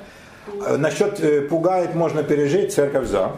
То есть будь терпелив, да, сноси несчастья э, с э, кротостью и смирением. А что, и что там у нас? А смерть неизбежна тоже. Но для церкви смерть это же начало, а он говорит смерть конец. И здесь принципиально, да, здесь принципиальный тезис. Здесь принципиальный. Э, но вот у него было мужество. Видите, стойки были очень мужественными людьми. Они не боялись сказать, что смерть это конец, за ямой ничего нет это, конечно, такое признание дорого стоит. Большинству людей, конечно, важно знать, что что-то есть после этого. Да? Утешение, да? Ты путь к спасению укажи. А, и без утешения люди, конечно, с тоской смотрят в яму. Особенно, когда они уже к ней приближаются, да? в молодости да нет.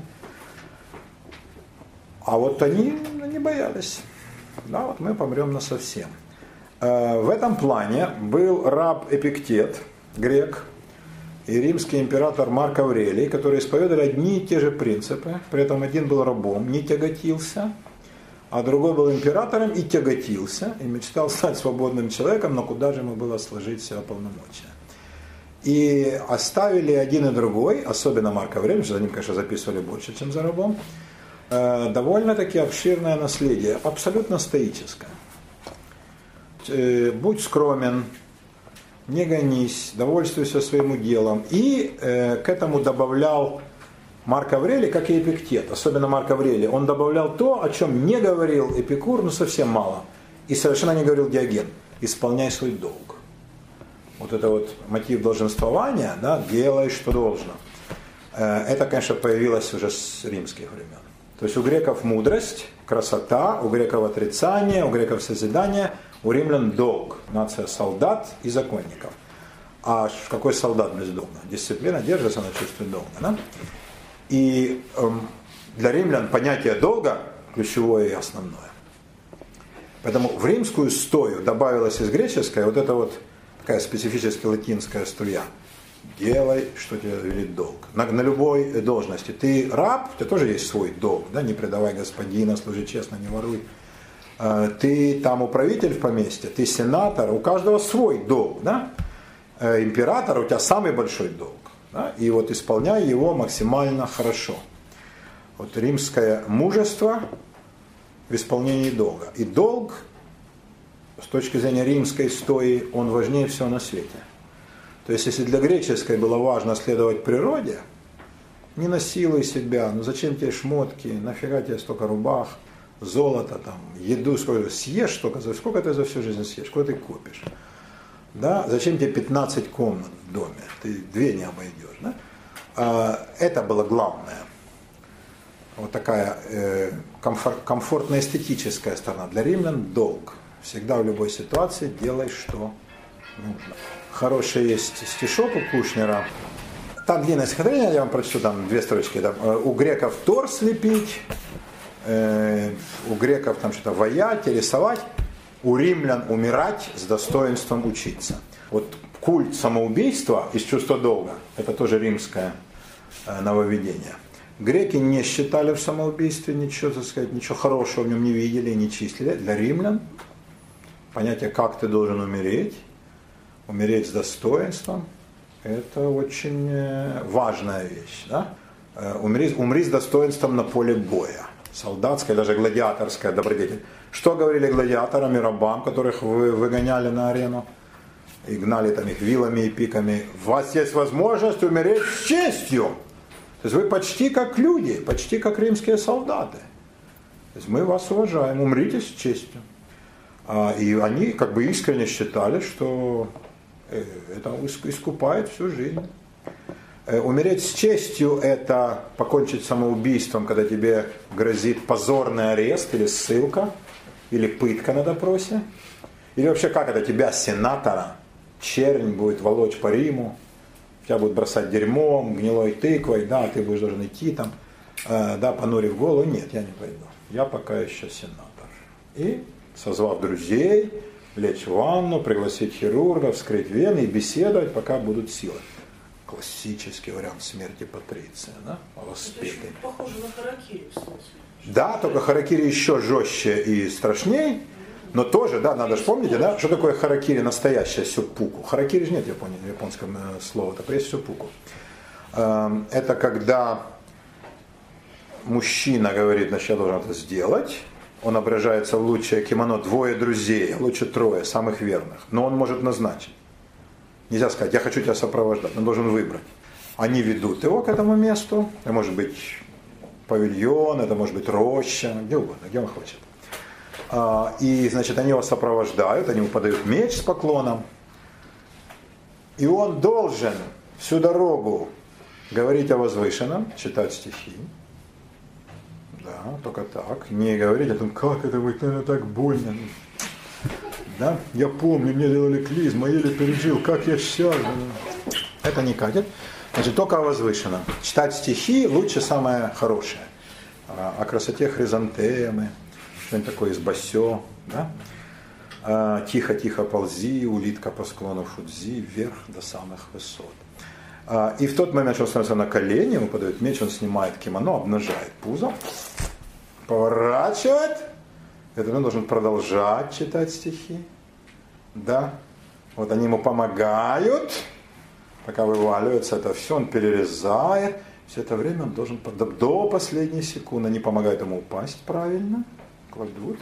Да, и он должен ледене, леденеющими губами, уже без потрохов, уже чистый дух, да, он должен продолжать читать стихи. Они ему должны вторить, не утешать, не говорить, ты плохо упал, если ноба вот сейчас так, нет. А вот он прочел стихотворение, они ему, да, в ответ вот так. Вот это хорошо, но это еще жестче.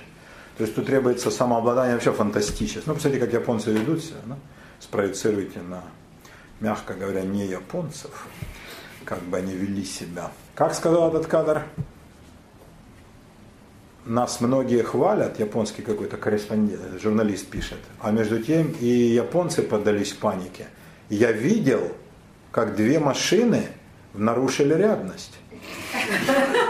Знаете, до какого ужаса они дошли. То есть это ну, полное паскудство, да? И как бы он видит это и говорит, ну как же так, блин, как люди опустились до такого. Все-таки, ну, конечно, в нормальной ситуации им все не позволили, как они могли так поддаться страху, да? То есть этот человек, если бы он переехал чуть-чуть западнее, да, он получил бы все удовольствие. Да, он такой любопытный. Ну, тут есть, конечно, элемент рисовки, но красиво, да? Красиво. Ну, видите, там же трясет все время, но как народ держится. Э, такой народ мог сформулировать такой харакири. Римляне держались мужественно, пока не выродились. Но мы же тоже японцев не видели еще в момент вырождения. Пока они на подъеме, но мы не увидим, да?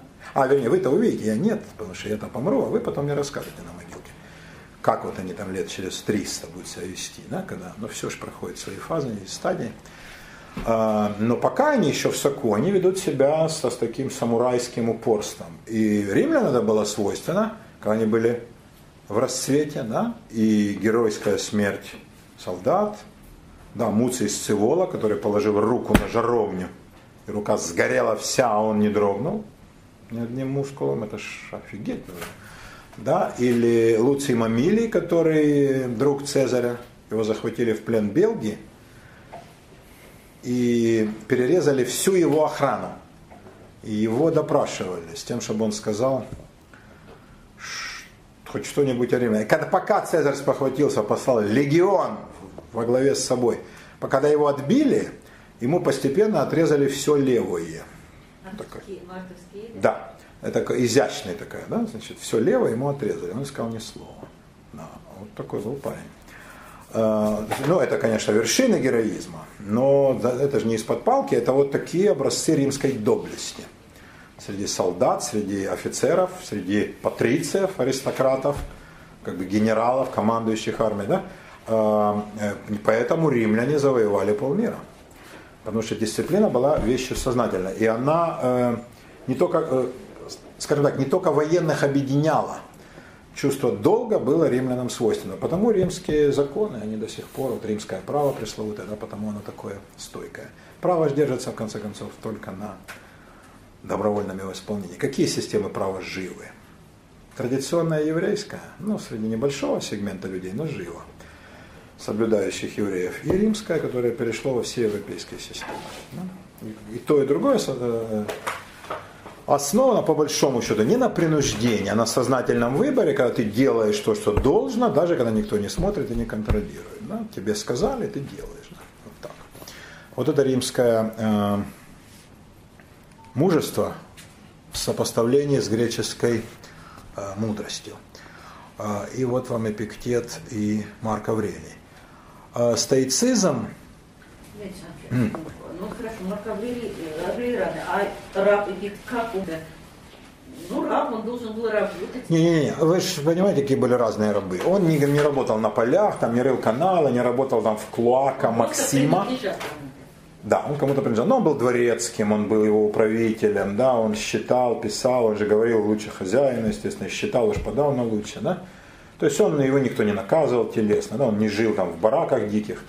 Это, ну, он был рабом, да. То есть, ну, конечно, он был, ну, скорее не рабом, он был слугой. Это было положение такое. Ну, хорошо, он что, для себя он писал или э, он писал, в те времена... Да, он писал для себя. Для себя? Да, а, и потом, и потом нашли... А потом, да, нет, он проповедовал, и даже там он учил кого-то, и, и хозяин его, его слушал, и гордился, что у него такой раб.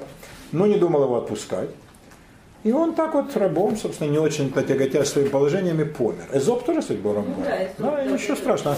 То есть э, мы, когда говорим о рабстве, у нас же ситуация там какая возникает? Там в э, кандалах, да, свищет бич, он говорит, а, боже мой, поднимай, собака. Ничего, рабы разные были. Если бы рабы все жили в такой страшной ситуации, как мы думаем, они убежали все. Было бы непрерывное восстание Спартака. Но римляне что же извлекли уроки? То есть э, у рабов была возможность, до Спартака же было ну, ад, потом разрешили жениться, значит, разреш... не, не перестали разлучать семьи, ну, кроме самых злобных. Э, то есть ты живешь с семьей, у тебя домик. Ну, что ты, да? Э, и как бы э, наказания, конечно, были, были варвары, были изверги, но в принципе наказания, в общем-то, смягчились. Они поняли это. Более того, можно было, например, даже рабу можно было пожаловаться на господина, до чего они доходили. Ну, ну э, раба могли наказать за это, но не до смерти. Но хозяина тоже как бы штрафовали. Да? Э, то есть римляне не допускали такой ситуации, при которой этот ну, сорвет крышку с котла. Заметьте, при варварских набегах, сколько их не было, рабы никогда не поддерживали. Рабы выступали за, или как нейтральная сила, или за Рим. Они не видели в варварах никаких своих освободителей. Да? Вот такие дела. Поэтому тут тоже не надо, так сказать, впадать в такой да, советский раж, типа, ой, рабы, там они там жили так ужасно. Они жили не хуже советских крестьян. Да, я думаю, совсем не хуже.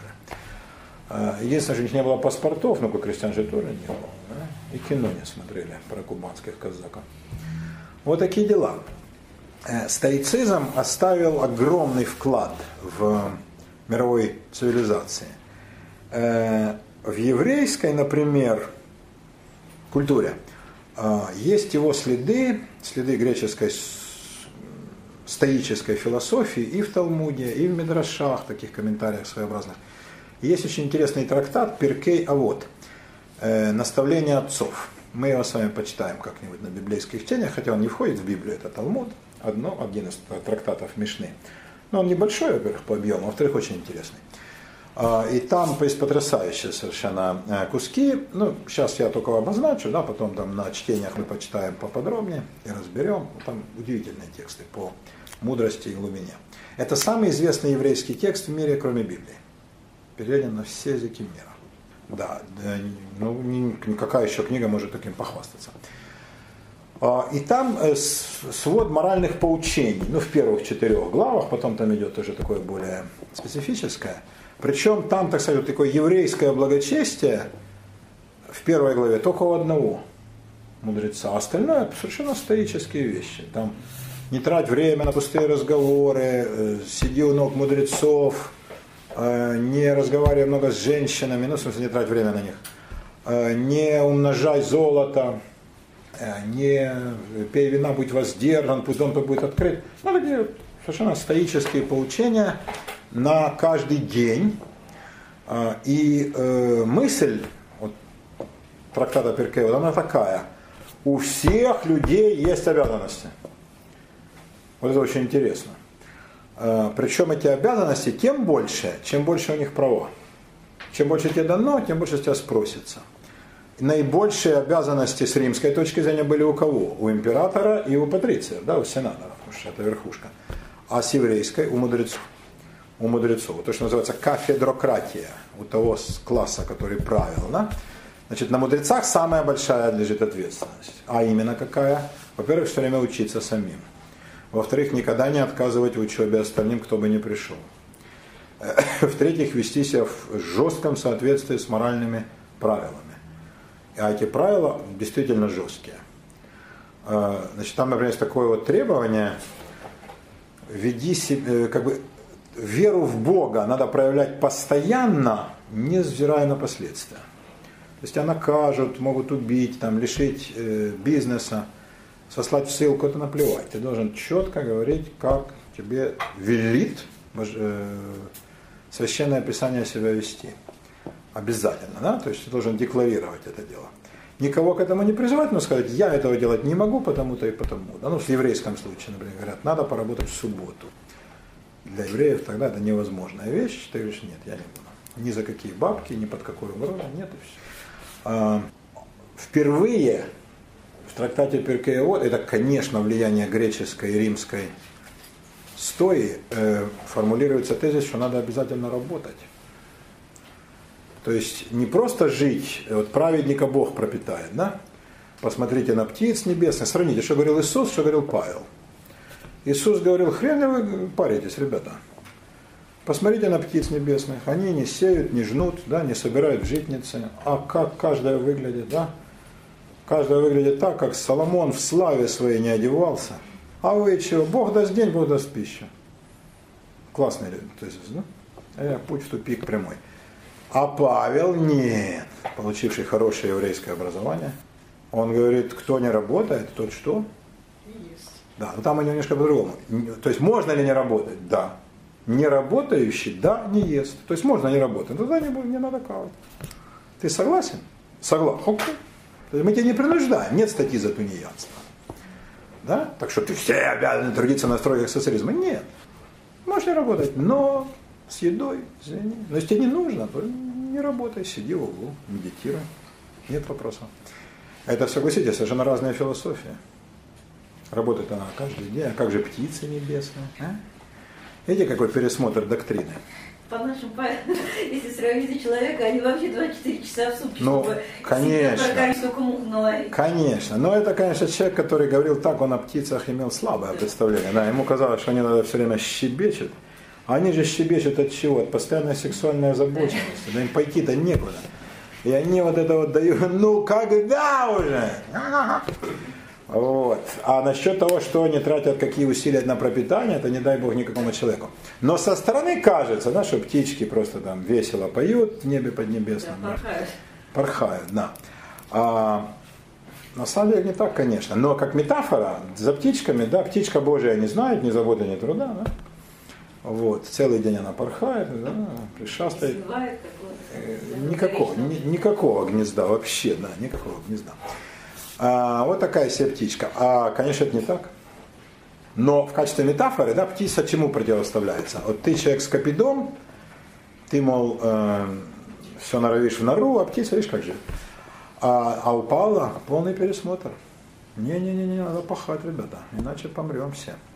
И труд возводится в добродетель. А следующий уже текст еврейский учли уроки и Павла. И сказали, надо работать. Блажен, кто трудится и работает, и ест из своих рук. Кто самый счастливый? В Панда. Валика последней работе. Тот, кто э, трудится, кто, как это сказать, пропитывается своим трудом. Не пропитывается, да, а э, чье пропитание составляет собственный труд. Да?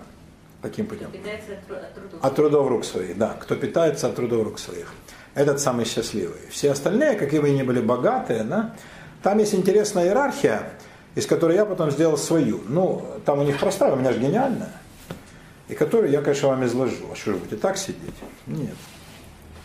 То есть какую-то гадость я должен сказать. И лучше чудовищно. Да, Света?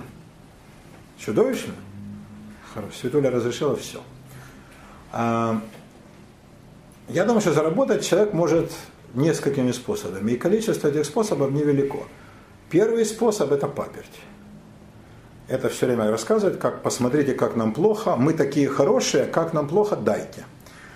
Это не обязательно нищие, это все грантососы, какие они есть на свете, да, это паперть. Второй способ – это панель. Любой каприз за ваши бабки. Что вы хотите? Вот так поднять ножку, еще 50 баксов. А теперь вот так, чтобы повернуть, еще 20. Все в этом. Да, это как бы не обязательно только панель в собственном смысле, это все, что это. Чего, чего изволите, да?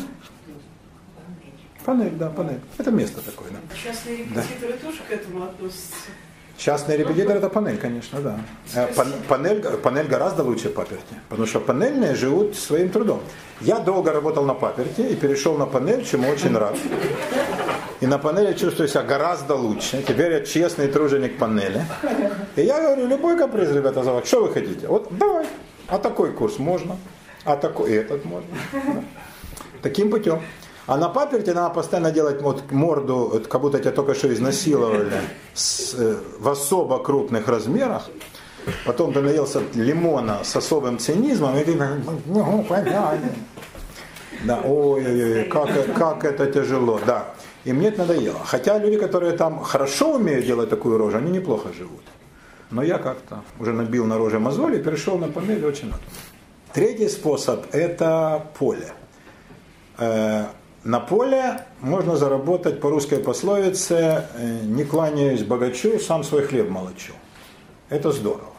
Если есть такая возможность, ну, хлеб же в любом смысле, да, ты можешь быть программистом, можешь быть, там, не знаю, ремесленником, какая-то квалификация, которая достаточно уникальна, чтобы ты зарабатывал и диктовал свои условия. И свой хлеб ты в любой стране будешь востребован, да? Не кланяясь богачу. Следующее это лес в лесу, а он же большая дорога, это с кистенем, обухом, и там девиз «отдайте лучше добровольно». Это не обязательно разбойники, это государевы люди очень часто, которые те же разбойники, только гораздо хуже, которые показывают кистень или ксиву, или ножик обоюдоострый, говорят, ну что, отдадим? Ну, как правило, люди соглашаются. Да? Если не соглашаются, они что-нибудь отрезают, такое не очень важное для жизни ухо, как Ван Гогу. Да, он же не платил налогов, поэтому. Вот. И, наконец, еще одно место – это храм, где человек говорит, это же не мне, это ему. Ну, подайте, неужели вам жалко? И дают.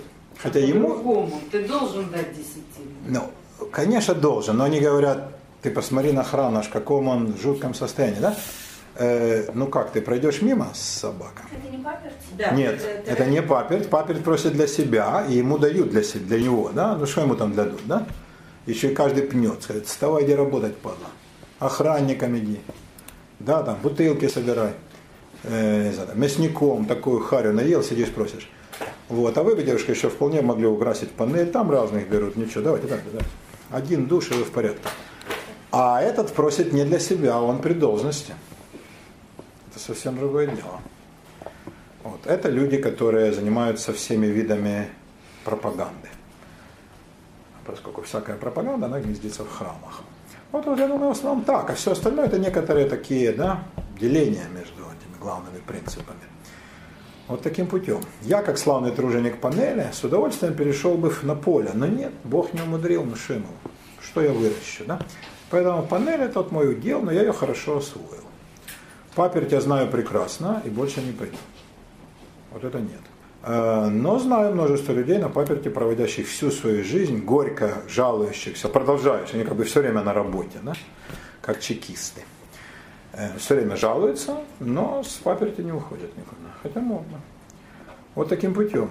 То есть это по-любому человек живет плодами своих рук.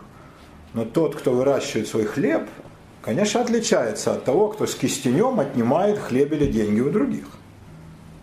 Они все прикладывают усилия, но общественное уважение понятно на чьей стороне. И этические системы, они, конечно, все на стороне труженика, крестьянина, купца, честного. Ну, предполагается, что бывает такое. Воина, но никак не на стороне разбойника. система все-таки, финанс, все, кто в финансах работает, к чему вы их Все с кистенем, с кистенем и обухом, да. Это все разбойники, хлопуши и мелкие пугачева. Это однозначно. Просто у них, у них вместо кистеня портфель, ну это же гораздо эффективнее, Вася, правда? А, мастер это кистеня не даст соврать? А спросите этих двух симпатюк. Они вам скажут, Василий и Валентин, что наш кистень, ну вот пойдем мы с Максом на дорогу с кистенем. Возьмем Сережу, будем три здоровых мужика. Сколько мы заработали? А вы с одним портфельчиком. Ну. А социальные организации торговля? Это разное, Настенька. Э, вы же Настя, правда? А, а, Настя это вы, а вы Ира, да, извините. А, это разные Ира, э, структуры, да. Э, торговля, торговля это в основном не кланяешь богачу, потому что торговец, он должен поехать, ну, добыть, купить с риском, да, продать, хранить. А кто это делает будет? Он никого не пугает. То есть поле. Это поле, да. Торговля это поле, безусловно. И это тяжелый труд, и я их уважаю. Торговцы люди почтенные. Да, попробовал бы я торговать, я бы вам наторговал. Да? Я как-то на рынке торговал картошкой, которую мой там друг накопал, и потом я разбил радикуль, и он сказал, Леха, ну это же запросто. С тех пор я ничем не торгую. Только, только добрым именем и родиной. Только добрым именем и родиной. Но не, не берут ни то, ни другое. То есть тут я могу торговать дальше уже до конца дней. Вот такая хреновина. А, а социальная структура это паперть чистая. Это чисто. А? Нет, нет, ну конечно не. Они же не для себя, они для благого дела. Но паперть, посмотрите, как им плохо, как нам, вот мы о них заботимся, сердце наше разбито, обливается кровью, посмотрите, как плохо бедным сироткам. В храме должен быть элемент возмыслите о высоком, подумайте, как страдает Родина, если вы сейчас не дадите бабла. За коммунизм, Э, за любую идею, не обязательно за коммунизм, за любую идею, за веру царя Отечества, да? за фюрера, за батьку Лукашенко, за Туркменбаши, любая идея. Коммунизм просто довел это уже до крайности. Э, потому что идиотизм идеи был настолько очевиден, что все уже смеялись. Поначалу никто не смеялся, все искренне жертвовали своими и чужими жизнями. Э, вот это храм. Храм – это, как правило, люди абсолютно беспринципные. На паперти попадаются редко, но попадаются честные. Благотворительное общество. Паперти или храм? Чистая паперть. Какие благотворительные? О чем вы? Что же вы смешите мои тапочки? Какая еще благотворительность? А разве это не храм? Нет. Нет. Храм это, э, храм это церковь. Храм это пропаганда. Обкомы, райкомы как были. Ну, сейчас их нет. Но сейчас пытаются построить новые храмы. Да? Вот движение наше, все такое, новый комсомол. Ну, что-то хреново получается. Смеются над ними. Над храмом не должны смеяться. Если над храмом смеются, все.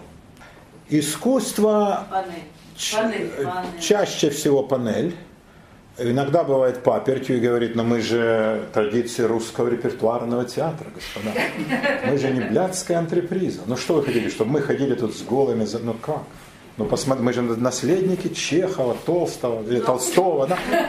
Пожалуйста, ну что-нибудь, Юрий Михайлович. Да, это, это, это папель, в основном, в основном панель. И бывает часть искусства, которая храм, но тогда она делится на две категории. В одном случае это Бах или Бортнянский, или там высшие образцы, ну сколько их таких? Ну это есть. Это когда люди верят искренне и служат искренне Богу. А таких не жалко.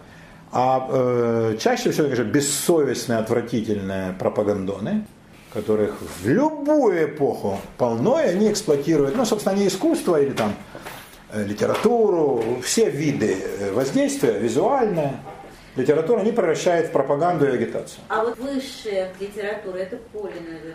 Смотря, опять-таки, что такое высшее? Рихард, э, то есть это Ростропович. Ростропович это панель. Это панель, да. Человек, вот если он служит искусству, мне кажется, он должен служить, ну, как пиросмани. Вот он писал картины, да? Или как там Пауль Клея был такой художник, да? И, и дарил в нищете. Вот это, вот это художник. Ну, да, это художник. Он дарил картины и говорил, какие бабки вы что, давайте лучше кружку пива мне купите. Вот. Это, это, это служение чистым музам. Э, это служение чистым. Вот когда Пушкин, он же всю жизнь э, работал исключительно для чистого искусства. Но он же хотел зарабатывать, потерпел полный крах. А не, в одну телегу впрячь не можно. Такое дело. Поэтому, когда искусство пытается становиться, служить какому-то идолу, якобы перейти в храм, это, конечно, прикрывается кучей риторики, служение Отечеству, гробам, нашим идеалам, нашей великой славе, Богу, там все такое. Но цена, как мы видим, потом грош, да, и все это такое гнилое нутро. Потому что э, художник должен жить один, ты сам свой высший суд. А он же сам это и сказал. Судьба настоящего художника должна быть трагична. Если он зарабатывает, какой он нахрен художник? Он Шилов, Глазунов. Ну что за художник? Ну, это извините, да, да, да, это нет. Мне казалось, он вообще он хотел бы служить но, на панели, нет. но, но у него натура не такая. Не-не, он хотел пойти на поле, но у него не вышло на поле. На панели он никогда не стремился. Он же отверг должность придворного историографа, Карамзин схлопотал, и ему сказали, пиши историю Екатерининского царства. Он сказал, нет Пугачевского бунта. Ну блин, ну уже Александр Христофорович беседовал с Бенкендорф, масон, брат, ну, ну ты понял? Шеф жандарма, между прочим, любой бы понял. Он же не дурак, ваш этот камер Нет, блин, ну только историю Пугачевского, ну что за... Тебе же сказали, что писать. Карамзину сказали, он взял и стал писать, что нужно. И нормально прожил. Да? Этот же не, он же строптивый. Если строптивый, какая панель? Как вы себе представляете? Она будет сбрыкивать на панель? Кто это будет терпеть? Иди в кино, там сбрыкивай. Тут на панели у нас как? Все, ты же получил бабки. Вперед. А кто же он тогда был, если не панели, не поле? Он был поле. Но он был бедное, бедное да, поле. Но неудачный. Неудачное. Он был в храме и хотел э, работать на поле, но получалось очень плохо. А служил-то в храме, по ведомству храма. Но он был среди нищих, а хотел, если бы он, может, остался бы один, но с женой куда ж ты будешь? Он поменял шесть квартир, одна хуже другой в Питере. И жена ж постоянно пилит, а еще и дети рождаются на ту беду. Он их любит, что ужасно. Добро бы не любил. А, значит, надо работать. Ну а что такое работать для такого парня? Ну, как всегда, работничать. Ну, ну вот вам и результат. То есть надо тут выбирать, куда ты идешь. И э, этика, она тоже у всех ведь разная, да? Раз уж мы говорим об этике и морали. Конечно, этика панели не читает этики паперти. А, и человек, который на поле, он не так себя ведет, как тот, кто с кистенем. И, конечно, нет больше ненависти, чем у тех, кто в поле, особенно тех, кто вы, выбился в кулаки, грабителям. Ненависть богача к грабителю самая сильная. И наоборот, да, вот эти классовые дела. Поэтому, ну, тут, значит, надо выбирать на чьей-то стороне. И здесь, видите, как бы не может быть единства. Вот из-за чего я затеял этот разговор, э, выходить надо уже на финиш. Нам тут позволят минут пять посидеть лишних или я жестко? да, да? Знает, а, Штука-то в чем? Э, мне кажется, вот э, из, в чем ошибка, да, или, если хотите, слабость этих утверждений о всеобщей этике. Всеобщей быть не может. Э, потому что разные люди, у них разные как бы, представления о своем пути. И э, из-за чего религиозные этические системы потерпели по большому счету крах, хотя они внесли огромный вклад э, в то, чтобы человек не стал животным, а остался человеком. но ни одна не реализовалась полностью. Ни иудейская, ни христианская, ни исламская, ни, ни одна. Потому что всеобщего, видимо, этического кодекса быть не может. Ну, про моральный кодекс трейдера коммунизма тут нечего говорить. Э, не может быть такого. Люди очень разные. И для каждой, ну, скажем так, социальной группы, не знаю, как сказать, страты, класса, своя этика. И это надо признать. Э, и эти этики мало сопрягают, этики, да, как бы, э, как бы ethics, да, ethics, morals, вот это во множественном числе. А религия всегда претендует на единственность. Вот наша этика, вот теперь, вот вы, вам открылись глаза, ведите себя правильно. Они не бывают так. Да? Потому что э, полярно противоположное занятие, да, и, соответственно, кодексы поведенческие у поля, панели, паперти, кистеня и храма. Да? Э, в храме-то служат тоже разные ребята. С одной стороны, самые преданные и великолепные, Сергий Радонежский, Франциск Осийский, да, какие-нибудь такие святые, там какой-нибудь Хызр – святой, а с другой стороны большинство такие суки, а мы что, не видели разве? Которые, как сказал мой знакомый отец Иннокентий, это, говорит, разве священники или кто это? Это попы. А ведь и правда, да? Вот не священники, а попы. А таких же везде большинство. В любой религии, в любой церкви. Их же несопоставимо больше, чем священников, которые соль земли. Вот вам и ответ. А мы же смотрим, и, ну вот в храме все такие. Тоже не все. И не будь там искренних людей, разве храм бы пережил бы века? То есть тут все очень непросто. Очень непросто все. Но надо понимать, не может быть этического кодекса единого. Никогда никто не создаст его.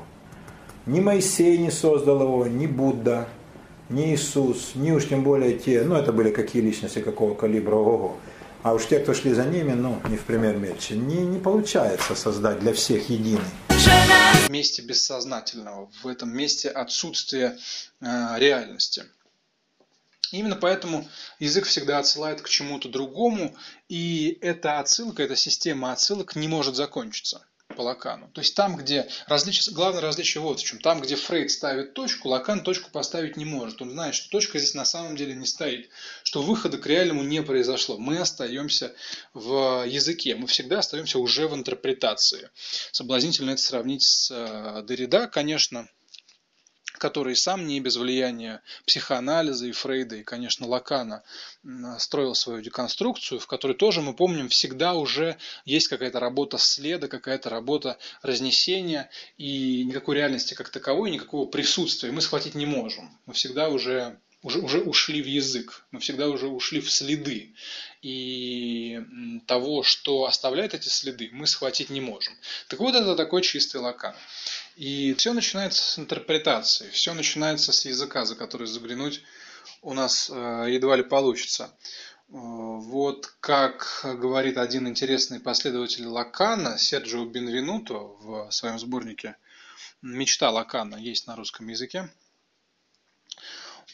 У Лакана по Бенвенуту есть вот в его ну, системе, не системе, в его философии, в его психоанализе, есть некоторый изначальный миф о происхождении миф о происхождении. Некоторая первичная ситуация, которая и запускает вот эту вот работу, работу языка. А, вот, скажем, есть ребенок, есть мать, ребенок э, на руках у матери, и ребенок плачет ребенок чего-то хочет, думает. Царское дело, да, и командир супердержавы с ракетами хреначит в этот...